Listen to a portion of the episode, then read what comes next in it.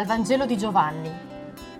In quel tempo molti dei giudei che erano venuti da Maria, alla vista di ciò che Gesù aveva compiuto, ossia la risurrezione di Lazzaro, credettero in lui. Ma alcuni di loro andarono dai farisei e riferirono loro quello che Gesù aveva fatto. Allora i capi dei sacerdoti e i farisei riunirono il sinedrio e dissero, Che cosa facciamo? Quest'uomo compie molti segni. Se lo lasciamo continuare così, tutti crederanno in lui, verranno i romani e distruggeranno il nostro tempio e la nostra nazione. Ma uno di loro, Caifa, che era sommo sacerdote quell'anno, disse loro, Voi non capite nulla, non vi rendete conto che è conveniente per voi che un solo uomo muoia per il suo popolo e non vada in rovina la nazione intera. Questo però non lo disse da se stesso, ma essendo sommo sacerdote quell'anno, profetizzò che Gesù doveva morire per la nazione, e non soltanto per la nazione, ma anche per riunire insieme i figli di Dio che erano dispersi. Da quel giorno dunque decisero di ucciderlo. Gesù dunque non andava più in pubblico tra i giudei, ma da lì si ritirò nella regione vicina al deserto, in una città chiamata Efraim, dove rimase con i discepoli.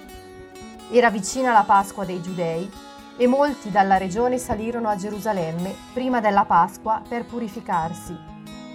Essi cercavano Gesù e stando nel Tempio dicevano tra loro, Che ve ne pare? Non verrà alla festa?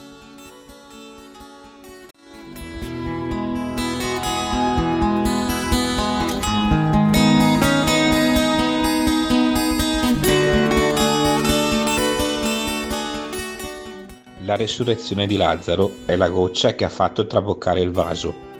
Questo Gesù è veramente troppo. Dà fastidio alle coscienze addormentate, dà fastidio ai peccatori, perché domanda la conversione continua. Dà fastidio ai religiosi, perché mostra il volto di un Dio che non si accontenta di precetti assolti, ma vuole l'amore e la vita intera. Meglio eliminarlo e ritornare alla solita tranquillità, prima che qualcuno si faccia male sul serio.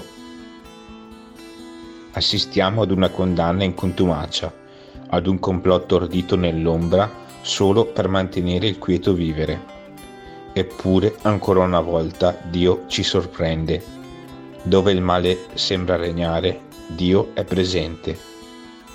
Gesù verrà condannato a morte e attraverso la sua morte salverà tutti dal peccato e dalla morte stessa.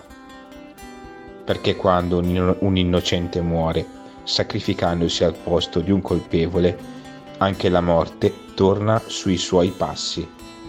Contempliamo la potenza in Dio, capace di piegare anche il male alle logiche del bene, di far crescere fiori nel deserto